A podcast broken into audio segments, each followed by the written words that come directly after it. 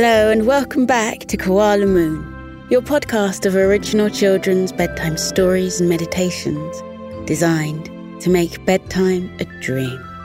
As always, here's a very special warm welcome to our newest Koko Clubbers, now enjoying ad free listening and extra episodes every week, not to mention that epic 12 hour long Koko story.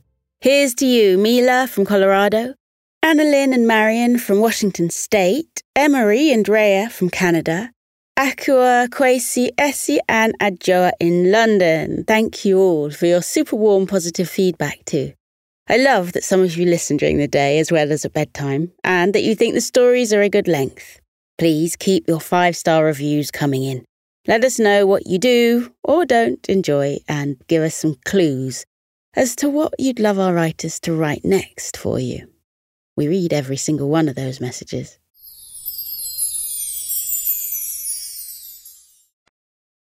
Okay, now before we head off to meet some jolly trolls, let's turn off the light and make sure the curtains are drawn. Then hop into bed and lie down. Once you've got yourselves comfortable under your covers, try to steady your breathing by breathing in for three and out for three. Then in for three, two, three, and out for four, two, three, four. Now in for three, one, two, three, and out for five, two, three, four, five. Now let's try in for three, two, three, and out for six two, three, four, five, six. And just breathe normally. Now you're calm and all is quiet. I'll begin our story. In tonight's story, we're going to meet some trolls who live in a village between the mountains, always lit up by a big beaming rainbow. A little troll is curious one day. What do you find at the end of the rainbow? Let's join her and her brother on their adventure and find out. This is Miggy the Rainbow Troll by Luke Prendergast.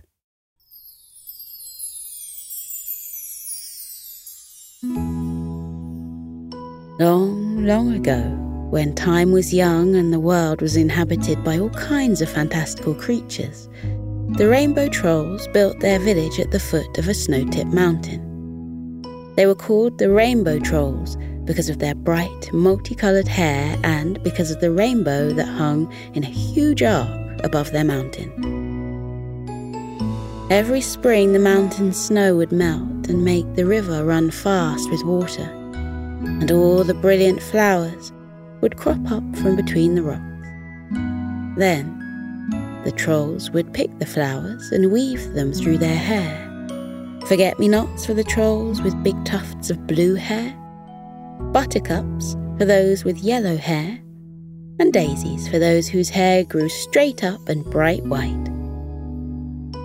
The trolls made their houses out of rocks and wood, or else they burrowed into the side of the mountain to create cosy little caves.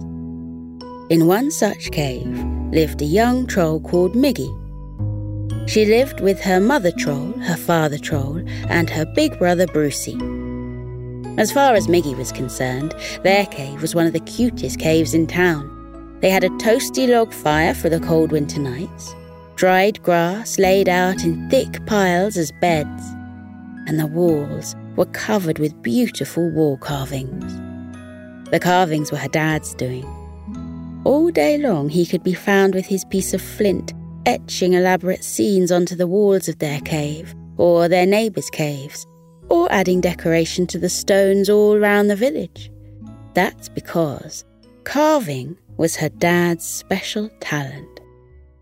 Every troll had a special talent, a skill or gift that could be put to use to bring benefits to the town. Her dad's was stone carving, but her mum's was healing. She knew more than any other troll about the secret medicinal properties of all the herbs and plants growing nearby.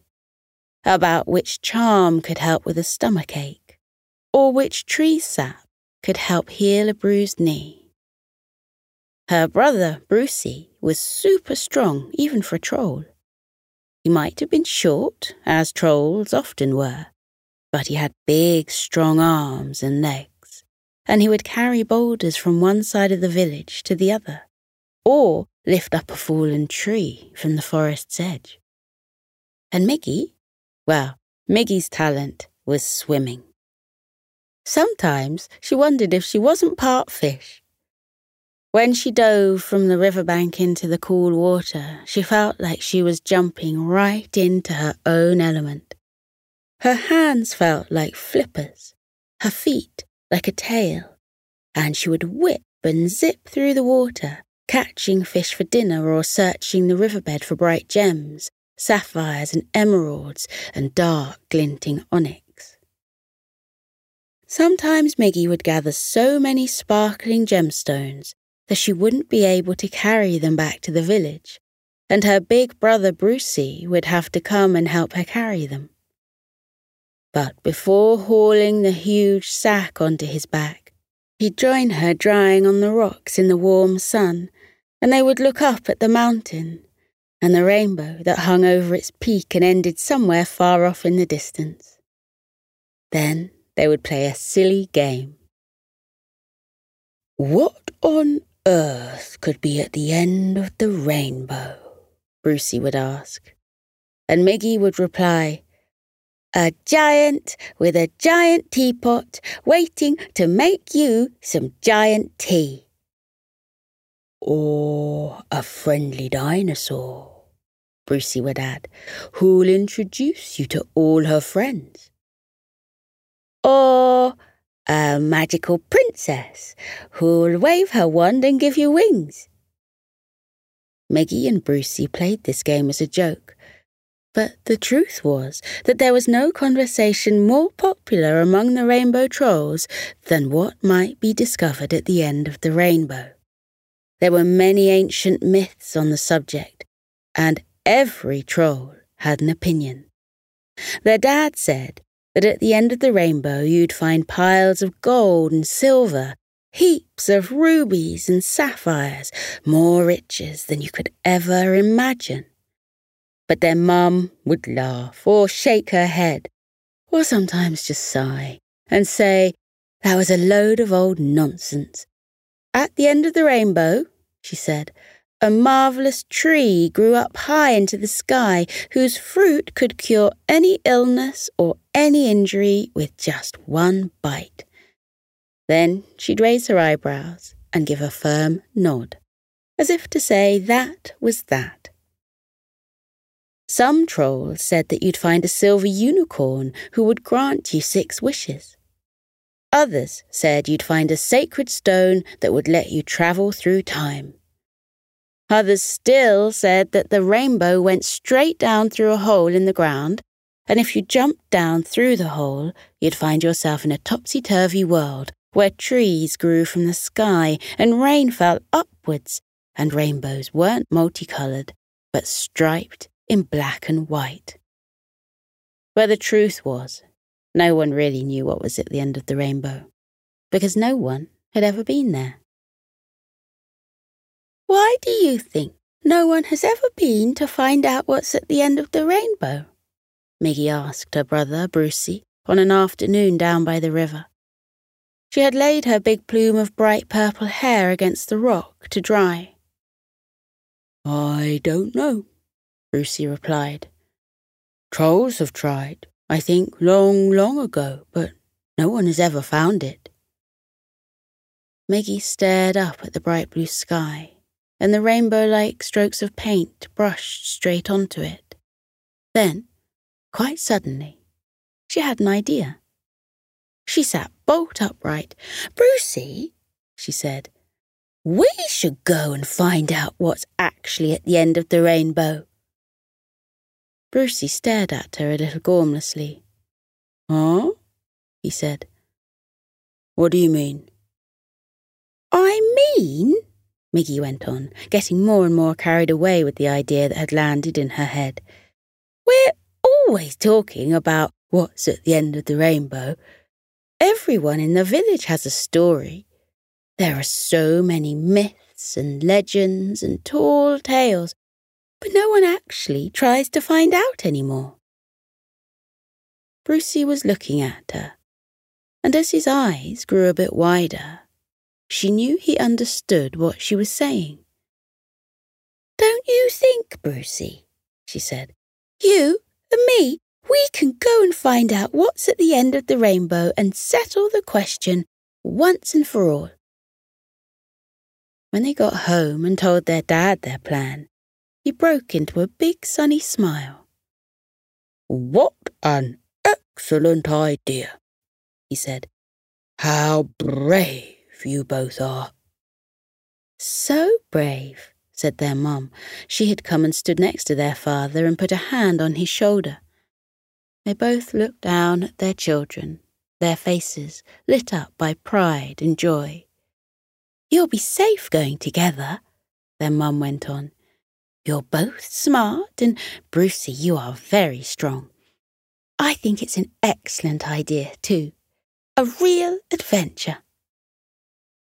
Their mum packed up a knapsack laden with all kinds of sustenance for the journey fruit and nuts, and some morsels of tasty fish wrapped up in a cloth.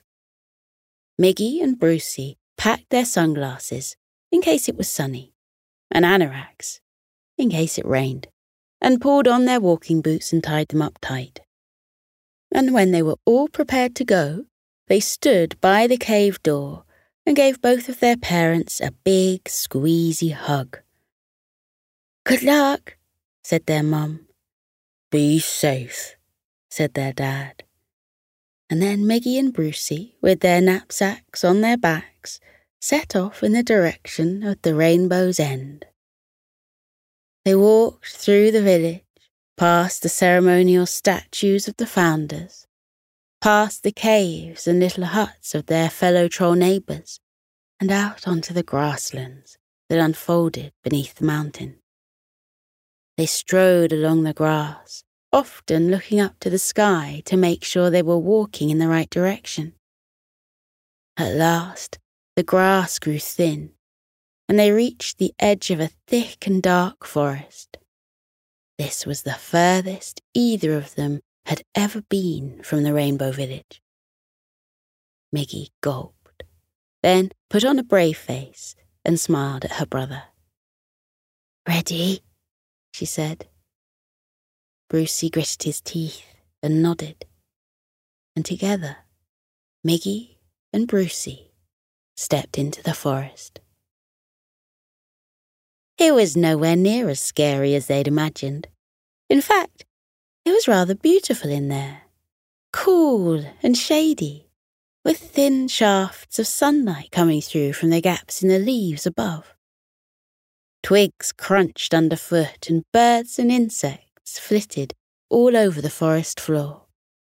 In fact, as they went along, Miggy and Brucey were having such fun that they picked up sticks and fought with them, running through the trees and hiding behind trunks to jump out and surprise each other. So puffed up were they by their sense of adventure that they didn't notice the forest getting denser and denser, until at last, looking up at the canopy, Miggy realized she couldn't see the sky. Oh no, she said, looking all around above her. I can't see the sky. That's okay, said Brucey. You're not walking on the sky. You've only got to see the ground. No, Brucey, said Miggy. You don't understand. If we can't see the sky, we can't see the rainbow. So how are we going to know if we're going the right way? Oh, said Brucey, looking upwards. You're right. If we don't know where the rainbow's end is, we might get lost. Now they walked through the forest more carefully no longer looking ahead, but looking up into the canopy to see if they could catch a glimpse of the rainbow. But the trees were so thick that no more than the narrowest chink of blue light could be seen in any place. They came to a place where there was a wider gap, through which they could see a square of blue sky, with a small puff of fluffy white cloud in one corner. But they couldn't see the rainbow at all. Oh dear, sighed Brucey. Where could it be? asked Miggy, more to herself than to anyone else. But much to her surprise, a tiny voice replied, What are you looking for? The two trolls started up. They looked about them for the voice and saw a little bird in the tree. It had black feathers, with a bright gold plume on the top of its head like a crown. Hello, said Miggy, tentatively. Was that you? Of course it was me, said the bird. Why is that a surprise? Oh, said Miggy, still taken aback. I've just never heard a bird talk. Well, said the bird, have you ever cared to ask? Miggy thought about this for a few seconds and realized the bird was right. She'd never asked a bird anything before. But now she took her chance. We're trying to see where the rainbow ends, she explained. But we can't see through the trees. Could you fly up there and have a look for us, please? The bird cocked his little head and told them that he certainly could, but that he would need something in return. He was hungry, and he couldn't find any nuts or seeds in the whole forest. We have nuts, Miggy cried merrily, fishing the parcel their mum had packed for them out of their knapsack. Miggy shared a handful of nuts with the bird, who gulped them down happily. When he was finished eating, he gave a twitter of satisfaction and said, Thank you, trolls. Now I'll go and see where that rainbow is you're looking for. The bird flew up, up, up, and disappeared out into the blue square of sky. Miggy and Bruce waited, fidgety with anticipation, until the bird reappeared and flew down to meet them. It's that way, he said.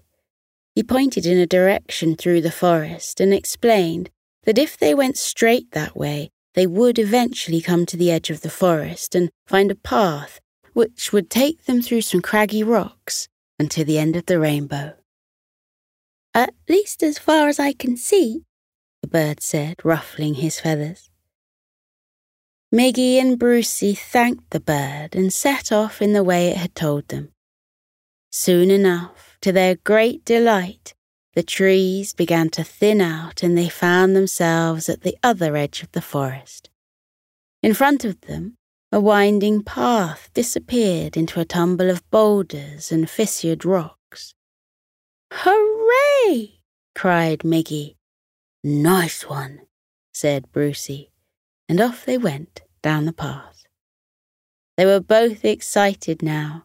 The rainbow that went over their heads hung low in the sky, so that it almost felt that if they jumped they'd be able to reach it.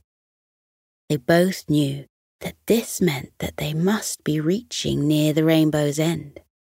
Soon enough, they'd find out what was at the end of it.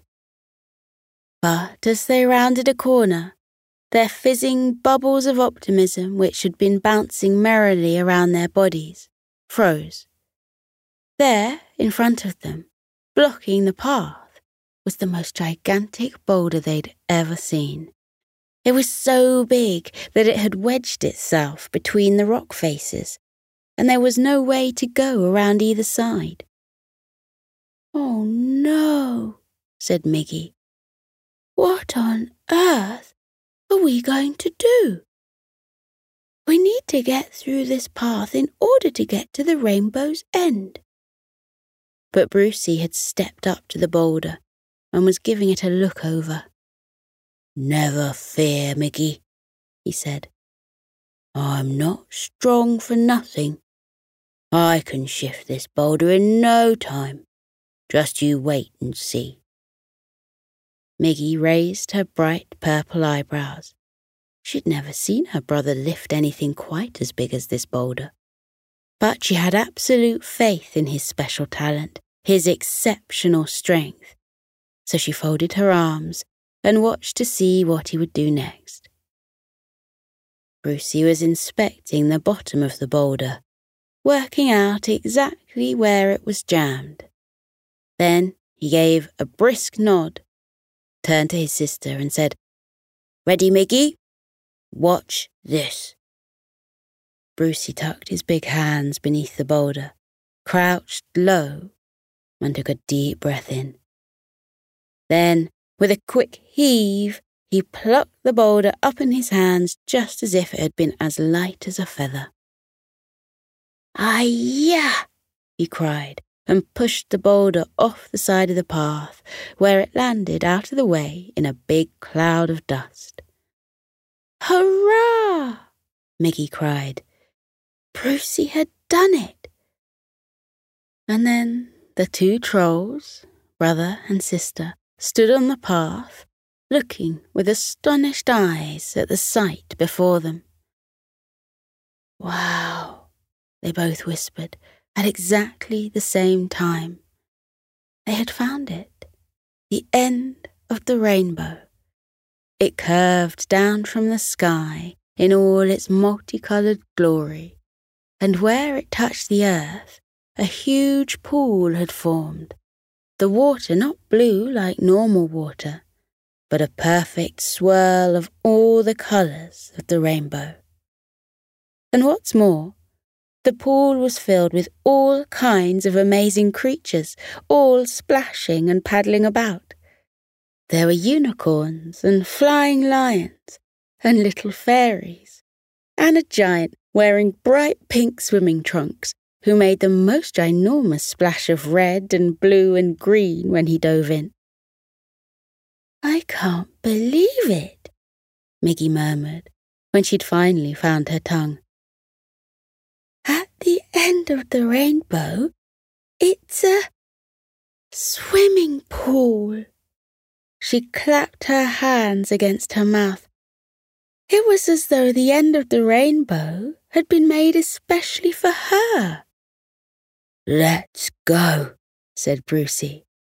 And so brother and sister ran up to the multicolored pool and jumped right in.